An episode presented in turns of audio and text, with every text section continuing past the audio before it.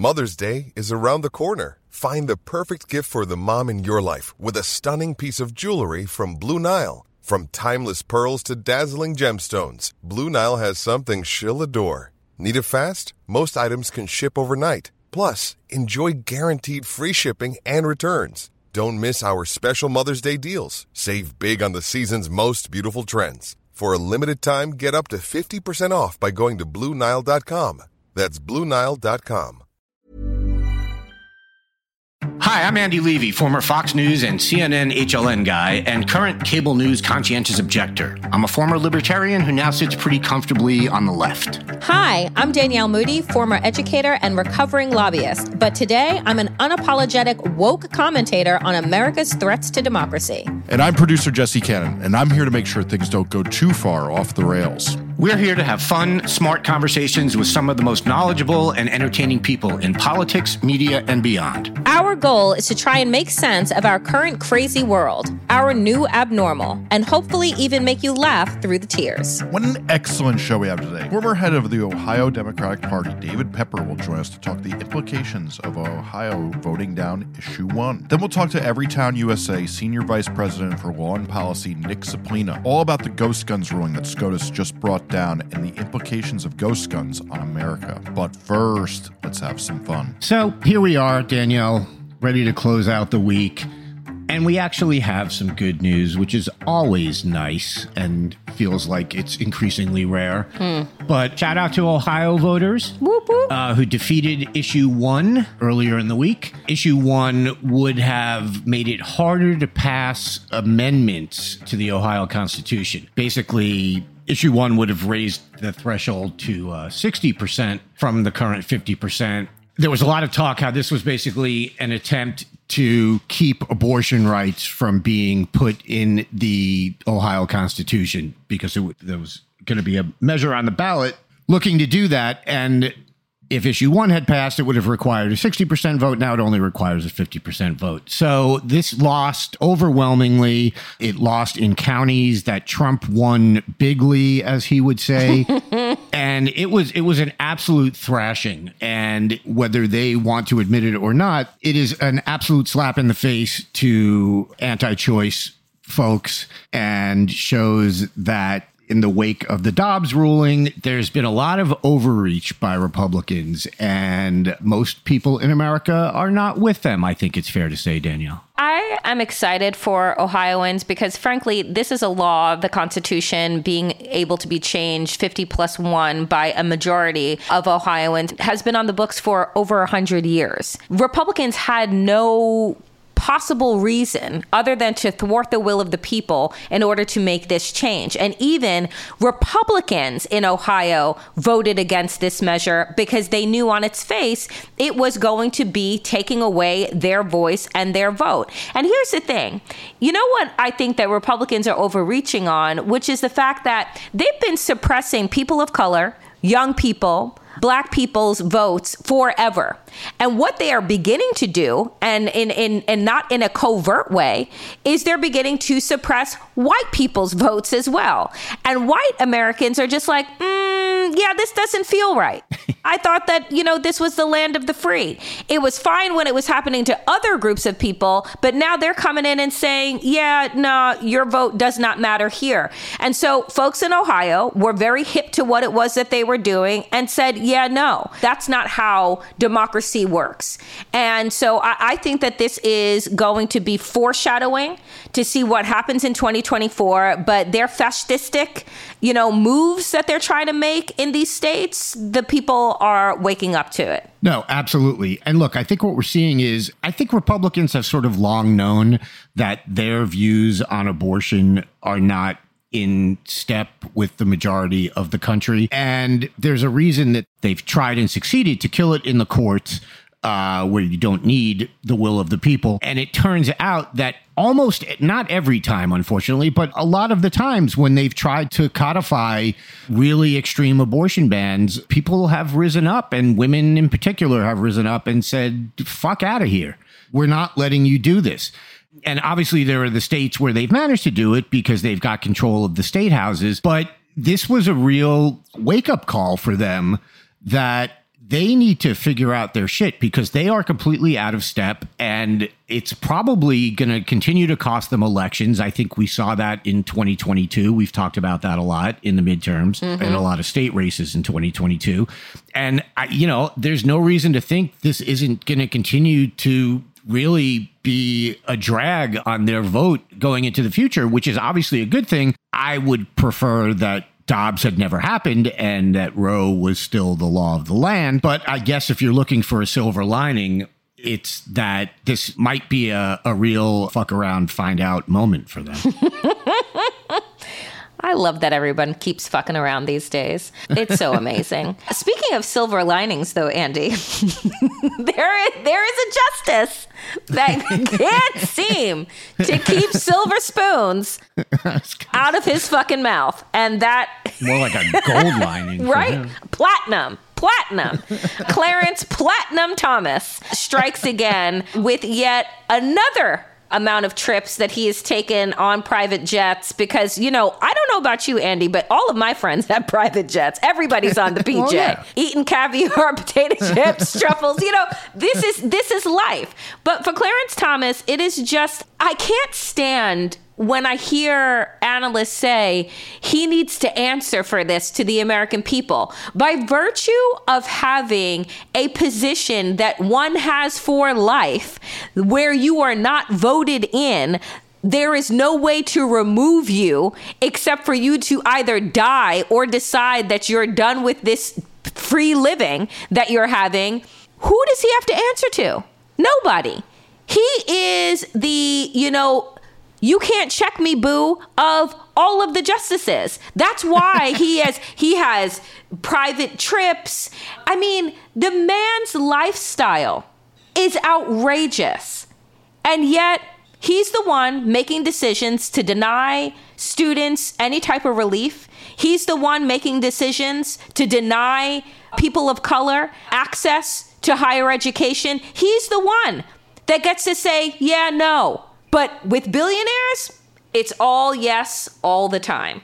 Yeah, and we're talking about here. There's a uh, ProPublica is the organization that broke the Harlan Crow story with regard to Clarence Thomas, and they're out with a new one, which is called "The Other Billionaires Who Have Treated the Supreme Court Justice to Luxury Travel, Etc." And there's a stat from their article is he got at least 38 destination vacations paid for, 26 private jet flights 12 VIP passes to pro and college sporting events, two stays at luxury resorts, one standing invite to an Uber exclusive golf club.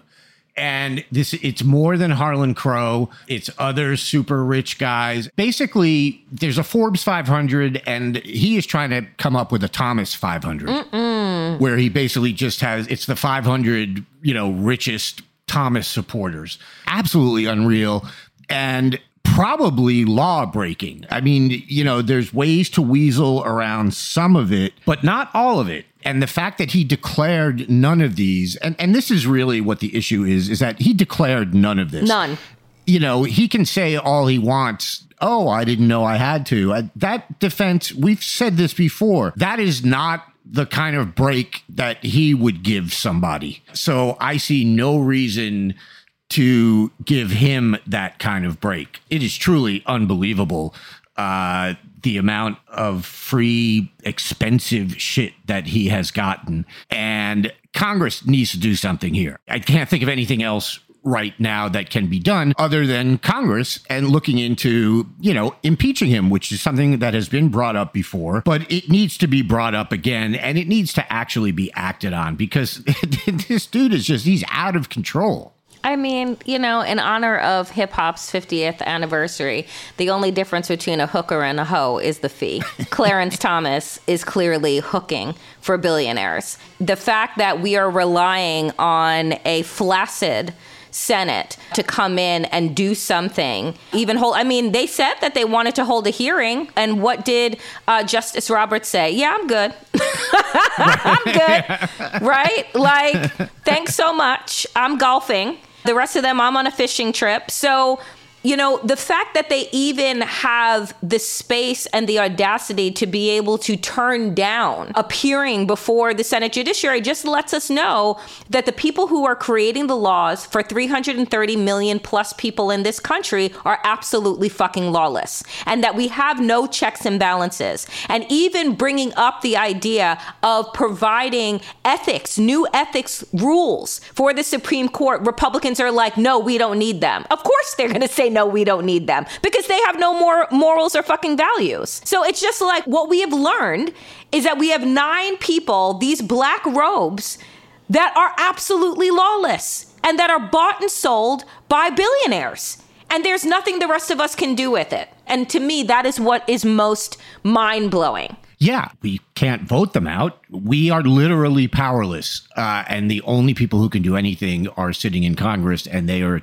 right now choosing to do nothing. If you look through this article, it's unreal. You have uh, it's David Sokol, uh, who was a top exec at Berkshire Hathaway. Wayne Huizenga, who, if I remember correctly, he started Blockbuster. He owned a bunch of sports teams in Florida. All of these guys, again, none of this declared. Wayne Huizenga sent his personal 737 Mm-mm. to pick Thomas up Mm-mm. and bring him to South Florida at least twice the five hour round trip would have cost at least $130,000 each time had, had Thomas chartered the jet himself, according to ProPublica. It's just absolutely unbelievable that he just accepts these things and he just doesn't care. I am not saying that these were straight up bribes, as in, I give you this and you vote this way on this particular case. I have no evidence of that. ProPublica doesn't have any evidence of that. The problem is that all of these super rich people at some point or another have business before the court. Yep. Or there are cases before the court that affect these people's businesses or, or affect them, even if they are not the ones bringing it there. And when a guy is sending his personal 737 mm, to pick you up and fly you, is it possible that maybe you're more inclined to rule in his favor and because you want to keep taking those trips? Yes, it is. And even if you don't do that, there's a thing called the appearance of propriety. And judges, particularly Supreme Court justices, have to be above that. I'm sorry, you take a lifetime appointment. I know you're not going to become filthy rich sitting on the court, although you're going to make a nice little salary for yourself and you're going to live okay. But that's the trade off, man. If you want to be, Clarence Thomas could retire right now. A law firm would snap him up mm-hmm. and pay him millions of dollars a year to sit there and pretty much do nothing but attach his name to them. Go do that. If that's what you want, go do that more power to you. Uh, it would be great for the country, by the way, if you did do that. This is much cushier of a gig. Exactly. You want to sit. You want a lifetime appointment to it to a job, and and know that you never have to worry about where your next paycheck is coming. Ah, you got to make some trade offs. Speaking of filthy rich people, we're just filthy. Oh yeah, filthy, comma rich mm-hmm. people. Donald Trump. You may have heard of him. I feel like Jay Leno. Have you seen this Donald Trump? Have you seen this guy? He's out there now attacking uh, Fani Willis, the DA down in Fulton County, Georgia, who we think is probably within the next week or so going to bring indictments against him uh, for his perfect phone call. Mm-hmm. He's running an ad about her accusing her of wrongdoings. He's out there in his little stump speeches saying that she's racist against white people and he's spreading rumors about her sex life. It's all full on disgusting stuff. And I, this is not the Donald Trump I know.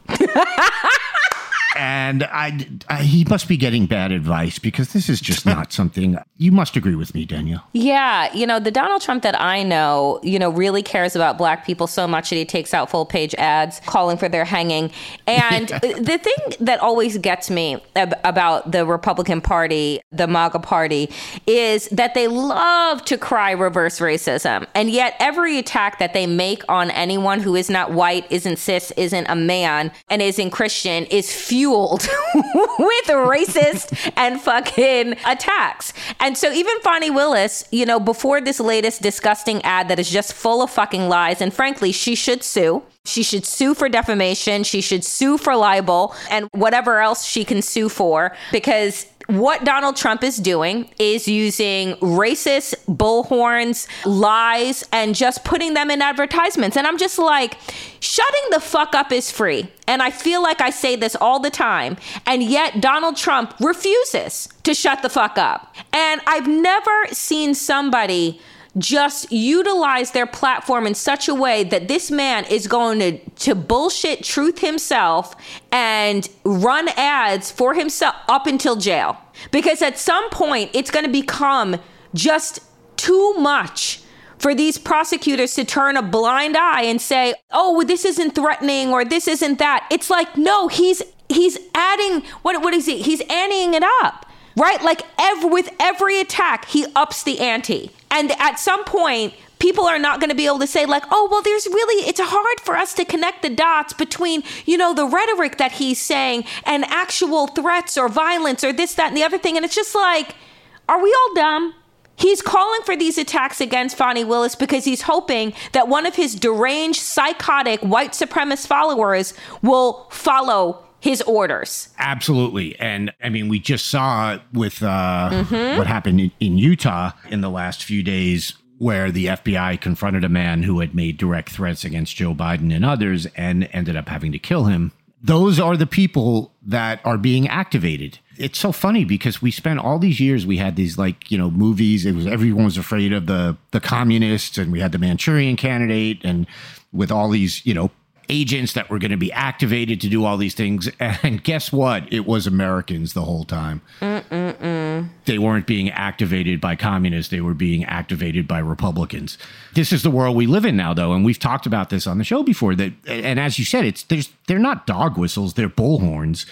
And, you know, people like Trump and people like Tucker Carlson and a whole bunch of people on Fox now uh, who are just following in in Tucker's wake, just saying things every night that are having these effects on people and they know this. They know that what they're doing is going to lead potentially to violence. They don't care. Either they don't care or they want it. Yeah. But people are going to die and at a certain point it's not going to be the MAGA guy in Utah who ends up dying. It's going to be the Democrat in office who ends up dying or something like that. And it's going to get really, really, really ugly unless things are toned down. And I just don't know that things are going to be toned down. I hope you're right that at a certain point, prosecutors are like, uh, hey, we got to do something about this. But it's, man, so far, nothing yeah, we just can't continue to normalize political violence. And that's what we've done over the last eight years. What, like eight years ago, can you imagine a politician tweeting, posting in the way that Donald Trump had and having no repercussions for it? No. The things that have been allowed to just be swept under the rug, or we turn away, or we say, oh, well, that's just Trump has allowed for almost a decade of normalizing violence and attacks against your political opponents. And it's to the point where you have a Utah, where you've had, we, we, we can point to other things that have happened, namely the fucking insurrection. Yeah. Where you're pointing at people and saying, go take your country back because I've told you for the last several months that somebody's trying to steal your vote and your voice. So at some point in time, I'm telling you that the prosecutors, the people that are brave enough and have the courage enough to actually follow their convictions and follow the rule of law to throw the book at Donald Trump in a way that hasn't happened in his, you know, four or five decades of scheming and lying in his crime spree. At some point, they have to come out and say, you know what? This is not okay. This is dangerous. This is not protected speech. This is not First Amendment speech. This man is inciting violence and he just won't stop. I'm Sandra, and I'm just the professional your small business was looking for. But you didn't hire me because you didn't use LinkedIn jobs. LinkedIn has professionals you can't find anywhere else, including those who aren't actively looking for a new job but might be open to the perfect role, like me. In a given month, over 70% of LinkedIn users don't visit other leading job sites. So if you're not looking on LinkedIn, you'll miss out on great candidates like Sandra. Start hiring professionals like a professional. Post your free job on linkedin.com/people today. Burrow's furniture is built for the way you live. From ensuring easy assembly and disassembly to honoring highly requested new colors for their award-winning seating, they always have their customers in mind. Their modular seating is made out of durable materials to last and grow with you. And with Burrow, you always get fast, free shipping. Get up to 60% off during Burrow's Memorial Day sale at burrow.com slash ACAST. That's burrow.com slash ACAST. burrow.com slash ACAST. When picking a commerce platform for your business, you have two choices. Or I prefer. Don't you? That's the sound you'll hear when you switch your business to Shopify, the global commerce platform that supercharges your selling wherever you sell, online, in person, on social media, and beyond. Shopify is the best all in one commerce platform capable of handling your business's complexity no matter how big you grow.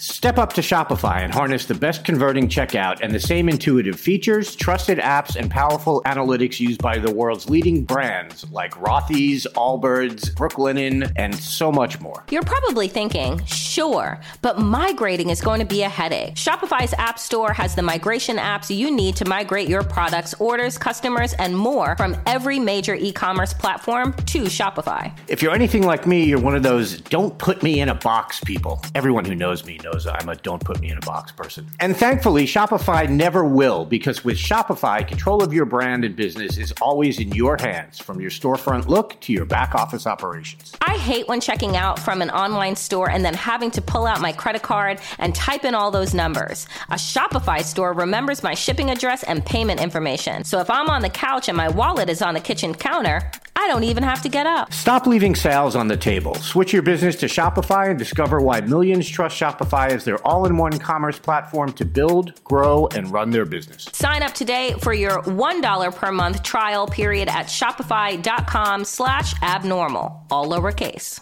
That's one month for just $1 at shopify.com slash abnormal, all lowercase. Shopify.com slash abnormal.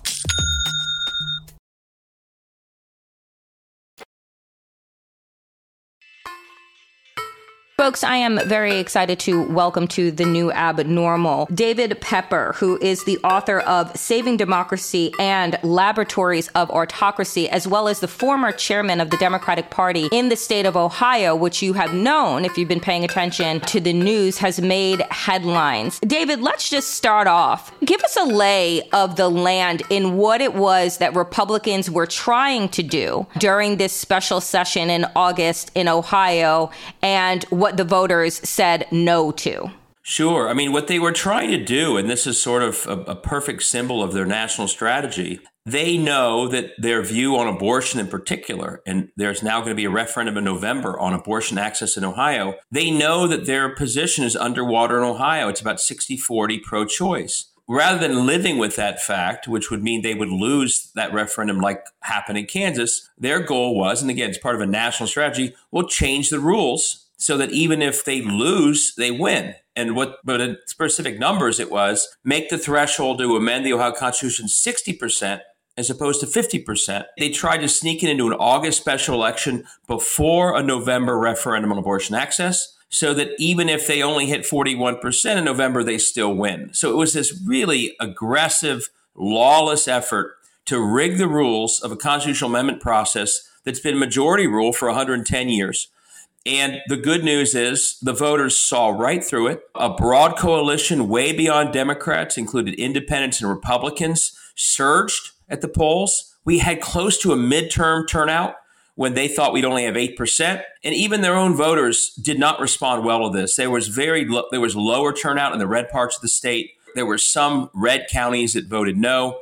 So it really did backfire. Uh, and, and I think that's a good day for uh, uh, the broader battle over abortion access but it's also a good day for democracy that a really aggressive, over the top effort to literally subvert democracy so that they win even when they lose was seen for what it was and defeated so soundly. So, a great, great, great day. Not just in Ohio, by the way. This was a part of a national effort. And if this had succeeded here, it would have been done elsewhere. I mean, I think that what is really fascinating to me is that they weren't pretending. There was no pretense. There, there was no real messaging from the Republican Party as to why they needed to make this change after over a hundred years. Because one of the things that was said was because abortion in itself wasn't on the ballot. It was this change to the Constitution in terms of like moving away from majority rule to making it 60, that it was going to be difficult for voters to make the distinction. But clearly that was not the case. So,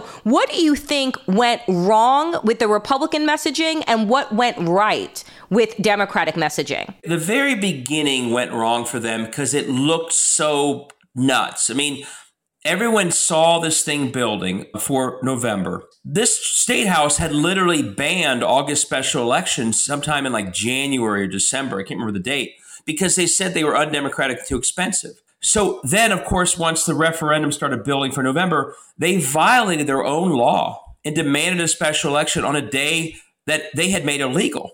So the lawlessness of it woke people up like, what is this? How can you even do this? You made them illegal. So from the very beginning, it was clear they were rushing to get ahead of a referendum they didn't like. Then they couldn't figure out their message was. You know, they for weeks they would say to, to the public, "Oh, this is not about abortion. This is about good government."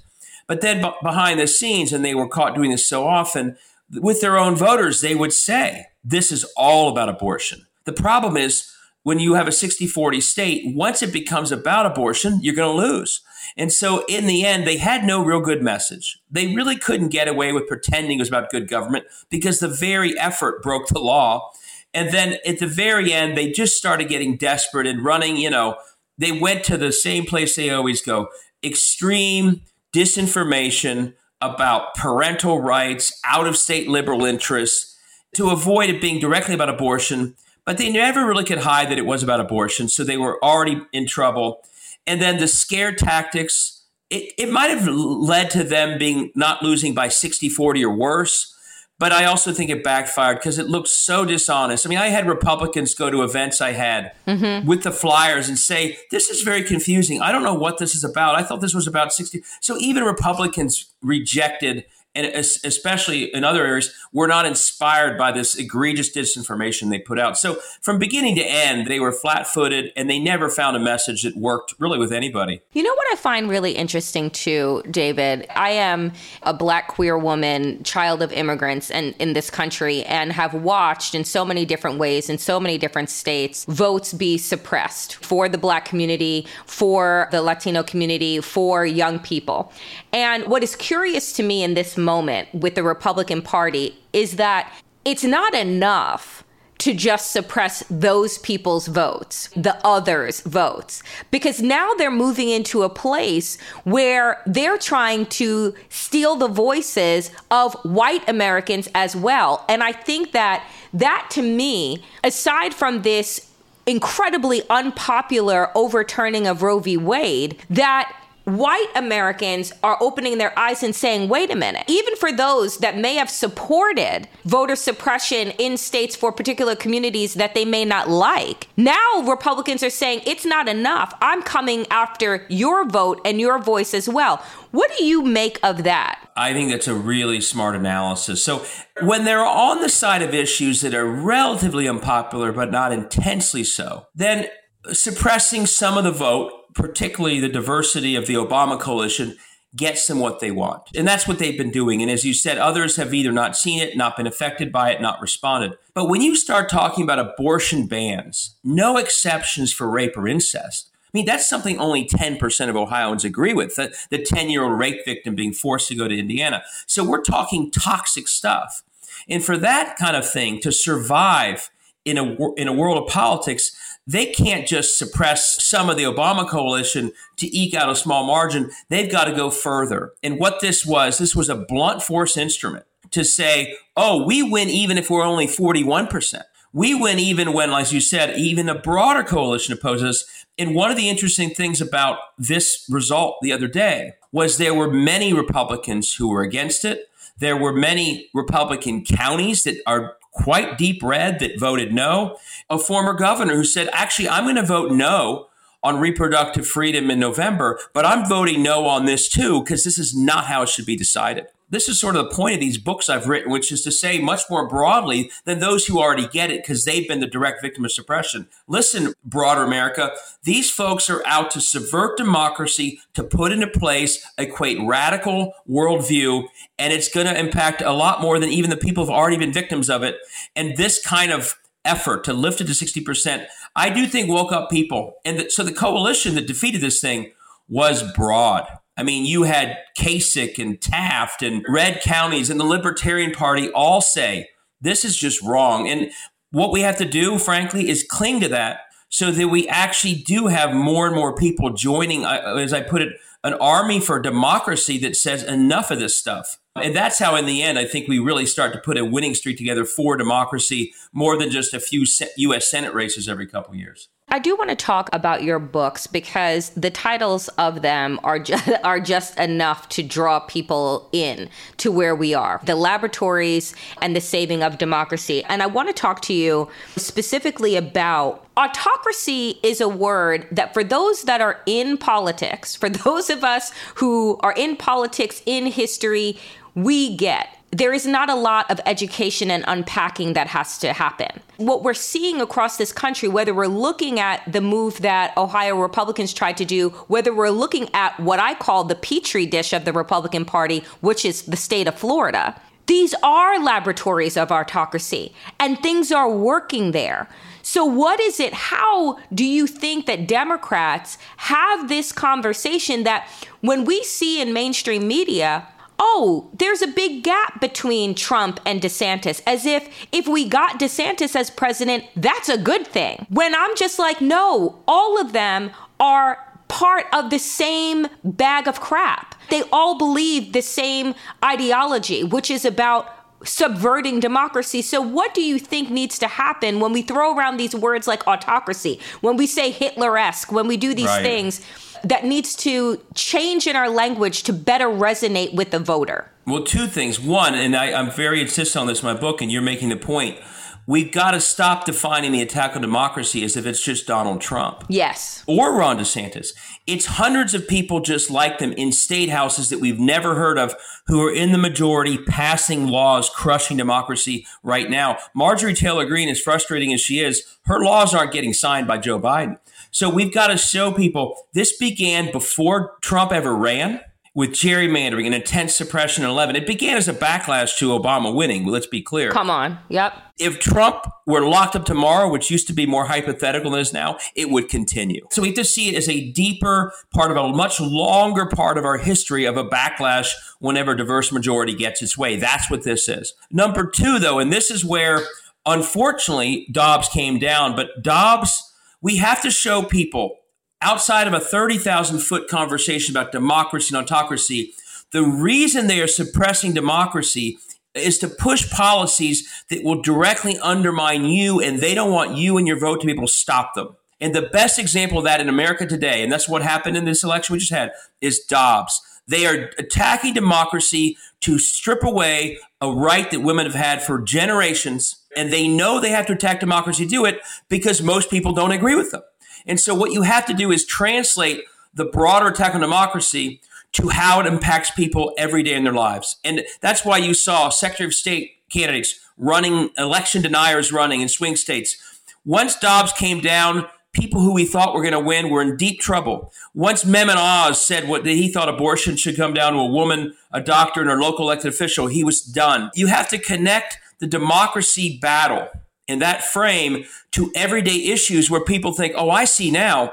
The reason they're attacking democracy is to pose on me their worldview, which I and a majority of Americans don't agree with. When you make those connections, and right now, obviously, post Dobbs is the most clear connection, but there are other connections as well uh, to all sorts of other issues, you know, gun safety being another one. The decline of public schools in many states being another one. They are doing this all for a certain end, and most Americans do not agree with that end. So that that connection to real world issues might get people who are not thinking about the 30,000 foot. Their lives may be so challenging they don't have time to think about that. Right. But when you say to them, you only have 4 days of school a week for your kids or you have no access or or you're in a community where a 10 year old rape victim had to go to Indiana because they're crushing democracy to get that done in Ohio, all of a sudden you wake up and see how it affects you, and then you show up to vote. So I think translating is really important to sort of real world issues that impact people every day. Let's take a look at 2024. And I hate to use the term bellwether, I hate when I hear it, but this is the term that is being thrown around about the victory in Ohio. And it is about whether or not there are enough of you, like you mentioned, the hundreds of radicalized Republicans that are in state houses that are across this country, even though they make up only 30%, I want people to remember 30% of the country, they do not make up the majority. They are just loud. That what we see in Ohio and what we saw in Kansas and Michigan and other places is that their politics, their policies are unpopular. Do you see us eking out again our democracy because that's what a win is for Biden. It is eking out once again holding on to democracy with our fingernails. Do you see that happening because more and more people are becoming conscious to their overt moves? It's not undercover anymore. They're out in the open saying what they want. So this new book I wrote, I literally was rushing to get it out there for the exact reason you say. They have been very good until recently of hiding their extremism. That's they gerrymander to keep it from being sort of held to account. They change the subject and run insane ads about caravans coming from Mexico so it doesn't end up being about their issues. But right now, their extremism is no longer hidden. You know, Marjorie Taylor Greene, the face of Congress, Trump and DeSantis showing it every day, state houses passing insane things. And I think the reason we have a winning streak, Kansas last August, the Wisconsin Supreme Court race in April, now Ohio, is because their extremism is too much for people. Now, here's my challenge, though, to all of America take the contrast of their extremism versus what we're trying to do for everyday people and don't just make it Biden versus Trump. Because when we only win these federal offices, it does mean that democracy stays on thin ice. As you said, eking it out. We can no longer afford to just be eking out for democracy. It's too flimsy if we do it that way. Take the contrast of Trump, Biden, and the Trump extremism and Trump is fully embracing Dobbs. He's taking credit for getting rid of Roe. That's helpful long term in this election. But draw the contrast down all the review state house candidates. Don't only have it be about Trump, as we said earlier. Have that extremism drawn out when you run for the state house. Run against all these state reps that are doing this stuff. And that way, when we win in November 24, we're not just winning a presidential race. We're actually winning in the state level races where democracy is far more under attack and far more vulnerable. And, and one of the ways to do this, again, is, you know, half of these people in Tennessee where they kicked out the two Justins, Oklahoma, they're not even being contested in half these races. Mm-hmm. We got to get people on the ballot in all these places. Stop allowing their extremism to not be held to account. Run hard. You may not win, but you'll hold them accountable. Then you have a 24 where you're not just winning on thin ice a presidency, but you're actually winning the Arizona State House, gaining seats in all these other states, showing how extreme these state houses have become, winning back the House. Draw the extremism in the fight for democracy and make it a fight at all levels in all states. And that's how you start to have a deeper sort of support of democracy beyond what we have now, where we feel like, as you said, every two years is an election as to whether or not democracy dies. That's not a healthy system. No. And the way you avoid that is you start winning at the state level where they have been dominating for too long, crushing democracy, and we have not been waging the fight we need to. That we have shown in Kansas, Ohio, Wisconsin recently, when we wage the fight at the state level and we make clear what it's about and what's at stake, we're winning we got to do that all the time at every level going forward. You know, it is a both and approach that you're talking about, right? Where, and, and I would add the judiciary onto that, right? Where we have also just kind of acquiesced, let it go, where they have been able to develop 40 and 50 year plans to remake the judiciary in America because they know what? Congress isn't the one that has given marginalized communities their rights. No, it isn't. It has been in the court system. And so what were they able to do with Mitch McConnell and Donald Trump? Is that they were able to redo the judicial map to benefit the Republican Party. And I think that for too long, Democrats too have just said, oh, well, we'll forego the South. We'll forego the middle. We'll put all of our eggs literally in two baskets, the East and the West Coast, and that will be it. And because of that, they have allowed this ideology to become cancerous because there has been no institution in place to combat it in the states that it has grown out of whack. The last question for you, David, is when you see Ohio and you make the point about the work that needs to be done at the state level, do you think Americans have the will? I do. I actually think there's a growing army of democracy. Activists from around the country. We're sending postcards. We're sending, making phone calls. So uh, helping with small dollar contributions.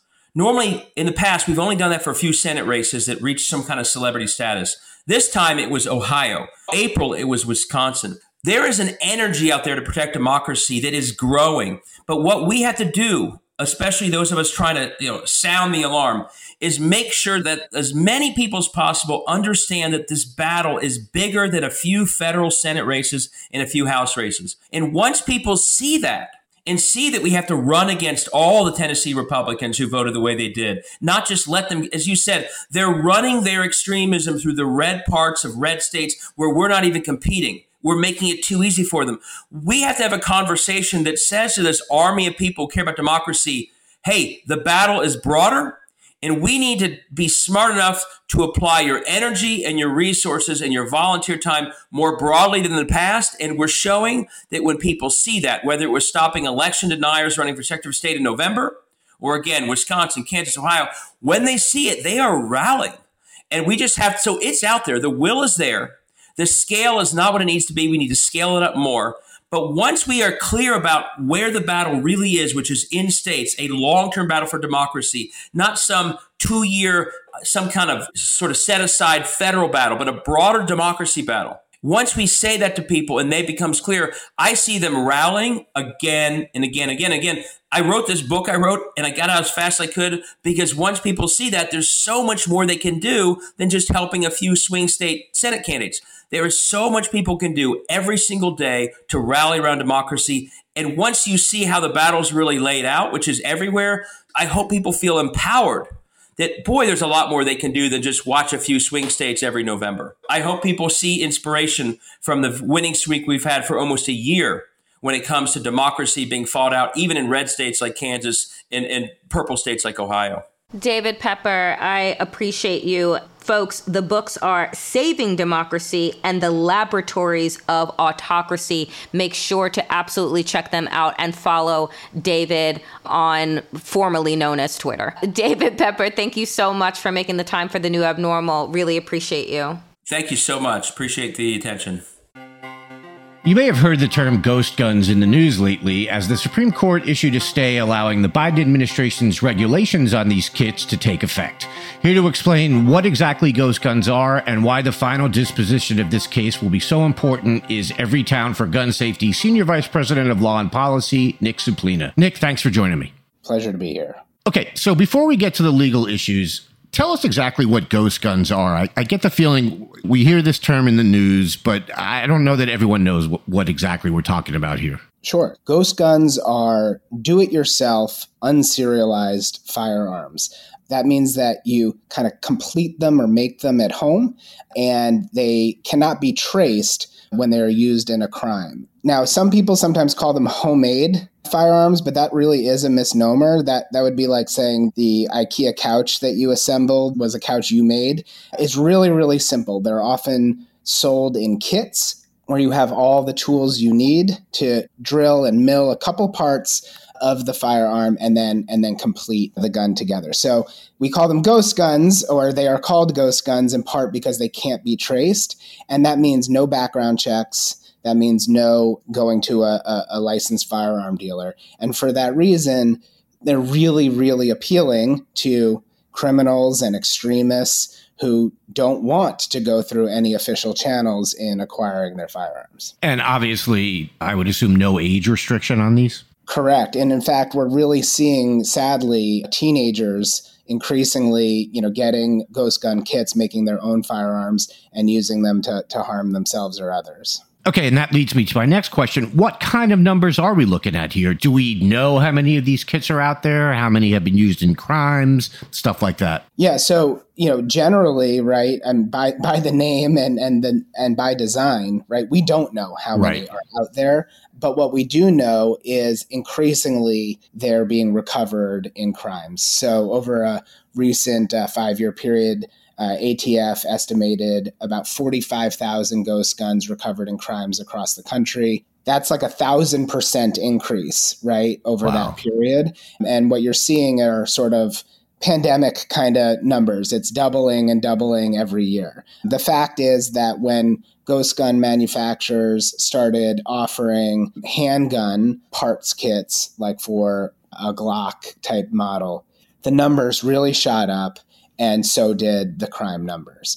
Um, and so this is, you know, a, the fastest growing gun safety problem for the country because it's a complete end run around our laws. And again, you know, anybody who can't legally buy a gun sees this as a very, very attractive way to get their hands on it. And you know, you mentioned the IKEA couch. How easy are these things to put together? What do you need? Basically, like just a drill and that's it. Yeah, so you know, without getting too technical, right? There's a core part of a firearm on a handgun that would be the frame, and on a semi-automatic rifle that'd be the receiver. And those parts are so critical to the sort of firearm itself that they themselves are treated like firearms under the law. And what these kits are are they take those pieces and they just leave a few holes undrilled or a few areas unmilled. And when you buy one of these kits or get the requisite parts you need, not only does it come with the drill bits or, or milling parts that you need, and it's we're talking a Black and Decker drill, no, no heavy machinery. It also comes with a jig kit that like snaps over these parts so that it's basically you can't mess it up. We've uh, seen demonstrations where guns are completed in less than an hour, and that's fully, you know, fully assembling the firearm. They make it really easy. And before they started catching scrutiny from both the government and groups like Everytown, you know, the websites advertising these guns called them, you know, idiot proof and you know, so simple to make and and really leaned into just how easy it was and you know, with a wink and a nod, like, isn't this a great way to have an end run around the law? Wow. Okay, so in response to the you know, as you're describing it, this sort of exponential rise of these kits, what has the Biden administration done? All right, so the Biden administration uh, took action with a final rule on ghost guns last year, but it was one of the earliest gun safety measures that the president announced actually after he took office, understanding that the ghost guns were this fast growing threat. And what the rule does essentially is just clarify, pursuant to federal statute, what we mean when we talk about a firearm or a frame or a receiver.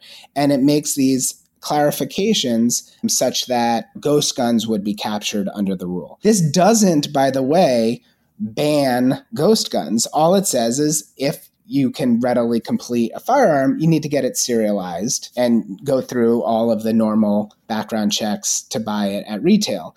And that's really important too, because you hear a lot of, I think, somewhat disingenuous comments from the gun rights guys saying, oh, this is just a hobbyist pastime. This is for tinkerers who like to make their own stuff. It's like, all right, you know what? If building IKEA furniture makes you a carpenter, fine. But guess what? You just got to then go serialize the firearm and play by the books.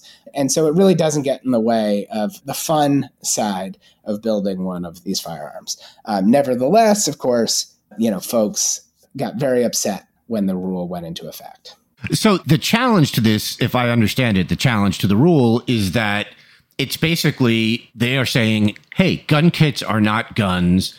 And therefore, the Bureau of Alcohol, Tobacco, Firearms, and Explosives has overstepped its authority in trying to regulate them as such. Yeah, that's basically it. The argument is essentially that ATF doesn't have the authority to define firearms or frames or receivers the way that it did. And they're wrong about that. And they're wrong about that even before this rule was proposed and finalized, right? These very gun companies, the same ones that are suing now for relief, went to ATF and said, "Hey, is this kit okay? Is this kit okay? Is is is this unfinished frame or receiver okay?" And sometimes ATF would say yes, and sometimes they say no. It's an admission that ATF has the authority to make these determinations. It's only now that the rule is final that they're claiming some sort of lack of authority under the governing federal statute to do so. Oh, that's really interesting. And again, as you said, the rule doesn't make these gun kits illegal. It basically just says, hey, they've got to have serial numbers on them so that if they're used, you know, in the commission of a crime or whatever, we can trace it back to who bought it. It says treat these things that look like guns, shoot like guns, kill like guns, treat them like guns. And that's really not asking very much. Nevertheless, you know, lawsuits across the country challenged the rule almost right away. I was reading through the lower course case, and it's interesting because you, you keep using the IKEA example, and I know the government did the same thing, although I have to notice they used bookcases, not couches, Nick. Oh, okay, okay. I'll, I'll, I'll, I'll update my metaphor. Yes, exactly. but then I noticed that the, the other side is using taco kits as their sort of metaphor. And they are saying, hey, if tacos were regulated by the government, that wouldn't mean that the government could regulate the sales of taco kits that contained all the ingredients to make tacos. It's this unbelievably ontological argument. It's like, when does a gun become a gun? I mean, you're absolutely right. And it's why the, the government's rule makes so much sense because you get away from the existential question of when does a gun become a gun and you get to when can you readily make a firearm? And that just makes sense because, again, it's not like you would undo federal car safety regulation just by taking the wheels off a car, right? Like no no other industries uh, are as formalistic and quite honestly as committed to innovating around the law as the firearms industry. And that's why we're in this, as you said, ontological debate about when does a gun become a gun. But like this rule makes it much simpler. It's not about the level of completion, it's about the ease of completion. And I got to tell you, like the the taco analogy doesn't really work. I mean, everybody likes a good taco and I'm no exception to that and I'd hate to see regulation of tacos, but the fact is that the federal law as written says firearms are regulated, but also frames and receivers are treated as firearms themselves. Right. And so it would be as if there was a federal taco law that said also the shell. And that's what the other side, part of what the other side is trying to skirt past. And also, is, as we've said, taking this hyper formalistic argument in order to try to to um, win win their case.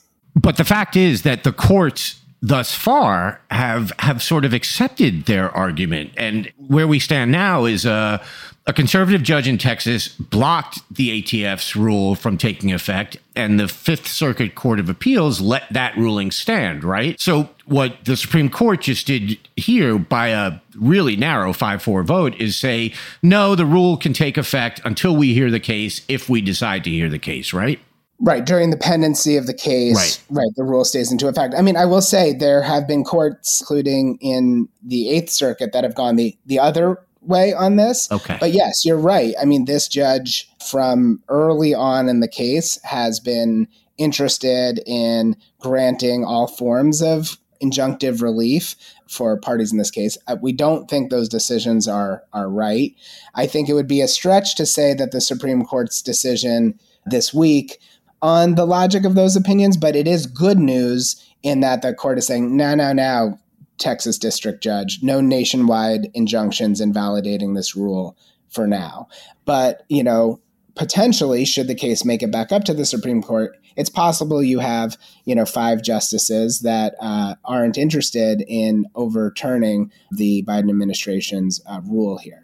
So it was interesting. Like I said, it was a 5 4 vote to let the ATF's rules stay in effect while litigation is pending. And it was Chief Justice Roberts and it was Amy Coney Barrett who sided with the three more liberal justices in saying that. It doesn't necessarily tell us how they're going to vote, assuming the case makes its way up there.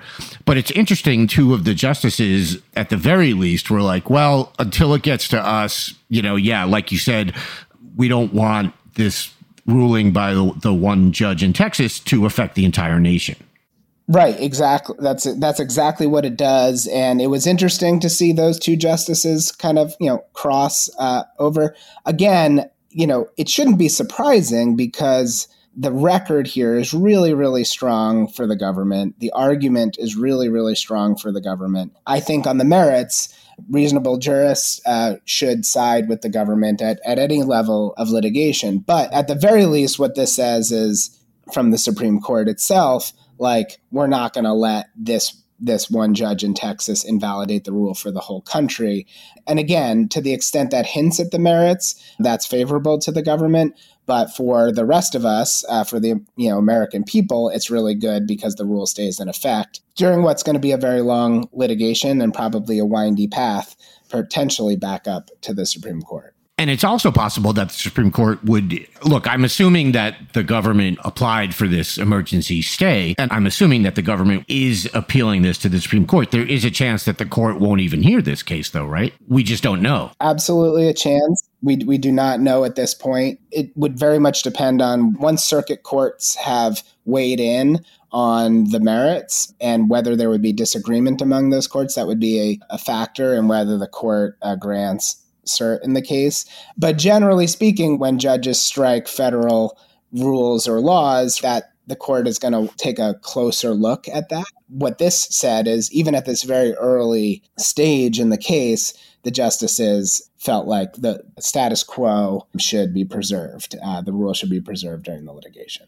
I would assume that the court would take up this case. It seems like an important case. I saw a lot of coverage of the Supreme Court stay that I thought was just really sort of overwrought and overblown. Say, you know, talking about a huge victory. And I was like, well, it's not yet. I mean, it's good, but slow your roll. Yeah, I mean, I think that that's fair. I think I think that's fair. I, I think in our current political and judicial climate, favorable decisions right. for common sense out of the Supreme Court are often heralded with, with great fanfare. And so that may be part of the coverage. I will say, I mean, it feels like a victory for us. It feels like a real victory for the government. And when you're litigating with the rule in effect, that's a much stronger posture to be in than litigating in the absence of a rule. So there's real, real value to it. But yes, this is the beginning of the beginning.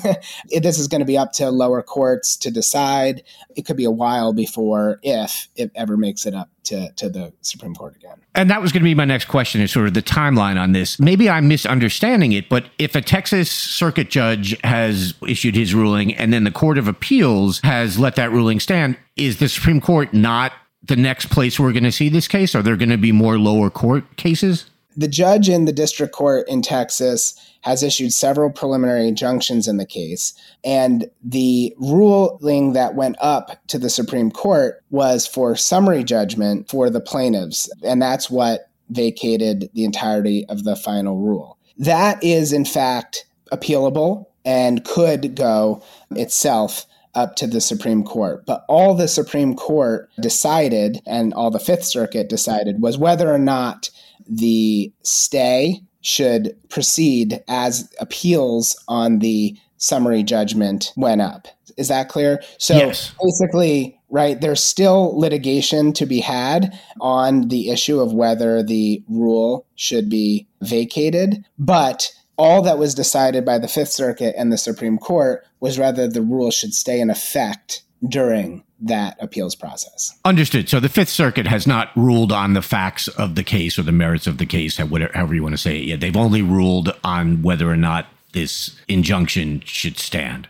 Correct. Okay, well, that makes perfect sense. Thank you for clarifying that. Before I let you go, we were talking a little before we started recording, and I said to you that there was a question I was going to ask, but I was afraid it sounded too flippant. But I am going to ask it because, you know, in talking to you, I don't think it's flippant, and it has to do with the name of these things. The fact that they're called ghost guns. And obviously, you didn't name them. this is this is not on you. But to me, I hear the term ghost guns, and facts aside, everything else, I'm like, you know what? If I were 17 years old, I would say to myself, that sounds really cool. I want to make one of those. And I think is there a, is there a way we can change the name so they're not appealing to, you know, young people or whatever, change it to cringe guns or something like that? Yeah, well, you know, there's no doubt that the the, the branding of Ghost Guns, you know, was meant to make it sound cool. Was Right. meant to appeal to those that are, you know, on the edge of legality, and it, it sounds very special opsy. And when I uh, gave testimony in front of the Senate Judiciary Committee on Ghost Guns before this was such a widely used term, yeah, we were challenged in the room as the gun safety groups coming up with a scary term trying to scare people into doing something about this and you know this is very much not a product of our branding but the industries that is trying to sell more guns atf prefers personally made firearm pmfs which sounds dull enough Yes. uh, i think so we can we can go with that but the flip side of it is right is that for reasonable members of the public and policymakers right like they can see that the the branding here is really inviting the very conduct that we're seeing which is it's it's untraceable it's spooky it's appealing to criminals and extremists and those who want to avoid the law and so in that sense ghost guns is helpful to sort of sound the alarm on these firearms. But not my term. We can try PMFs out uh, and see where we get with that. All right. No love for cringe guns, I take it. Not today. Not today. Okay. All right. Nick, thanks so much for being here and explaining this. This was really useful and, and really important information to know. Nick Suplina, thank you so much. Thank you. Danielle Moody. Andy Levy. Danielle, close us out with a top notch fuck that guy for the week. It's probably a name that most people do not know, but just to remind folks that Donald Trump and the Republican Party, they only surround themselves with the best people. The party that talks about the LGBTQ community and grooming and pedophiles seems to be chopped full of them.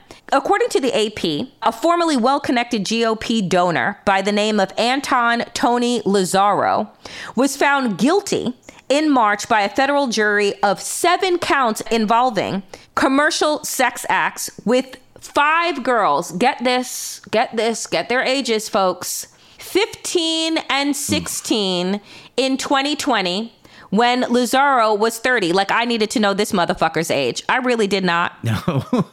But I want to remind folks, I think he has received 21 years in prison. I guess the 21 was to remind him of the age of women he should be trying to have sex with.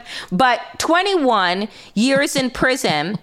And I just want to remind folks that a couple of weeks ago, Andy, we were on here and playing a clip of Nick Fuentes talking about grooming 16 year old girls that was aired on his show about why you should look to date well below your age.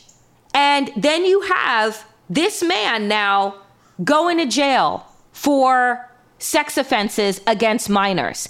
This is part and parcel of the Republican Party. They think that this shit is okay. It is just, it's absolutely disgusting and wild and gross.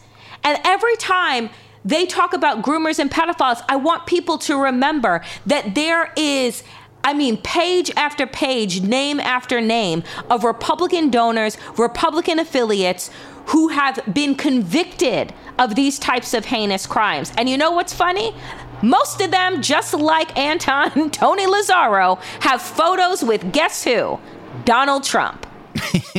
so, for that reason and all of the reasons, fuck this nasty, disgusting guy. Yeah, I don't have much to add to this. This is just so gross and not a shock that they would all have pictures next to Donald Trump, who basically talked this way about his own daughter. Correct. So, yeah. Ew. So Andy, I I don't know. Can you dig to the bottom of the the bottom of the barrel and find somebody worse? Well, I mean, I'm going to go with an old standby. Hmm.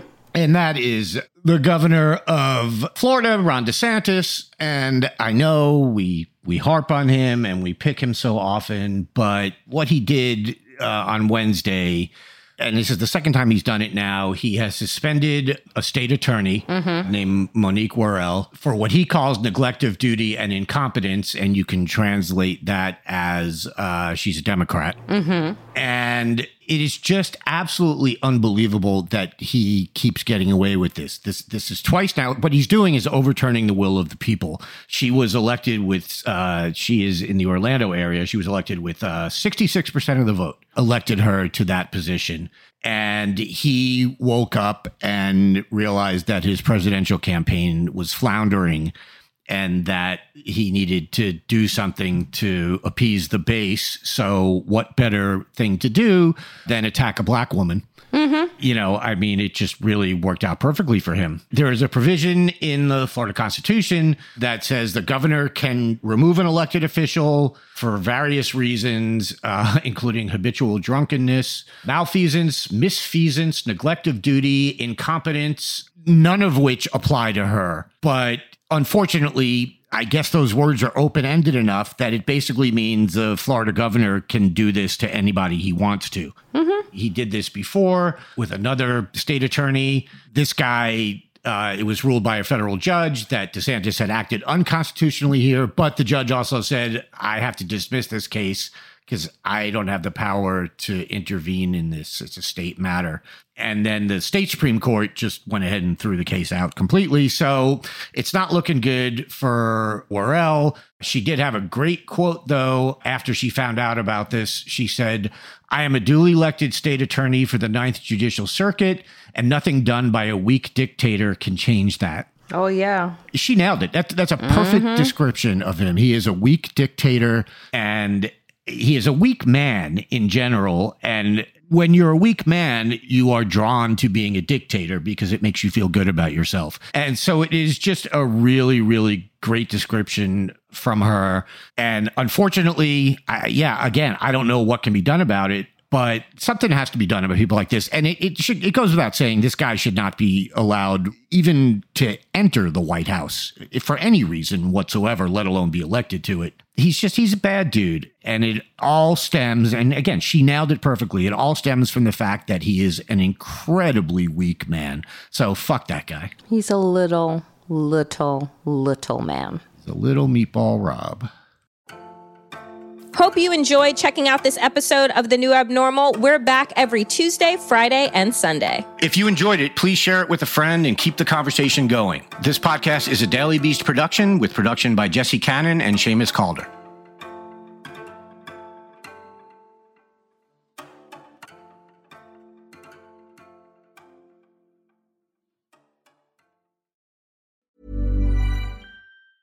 Hey, it's Danny Pellegrino from Everything Iconic. Ready to upgrade your style game without blowing your budget? Check out Quince. They've got all the good stuff shirts and polos, activewear, and fine leather goods, all at 50 to 80% less than other high end brands.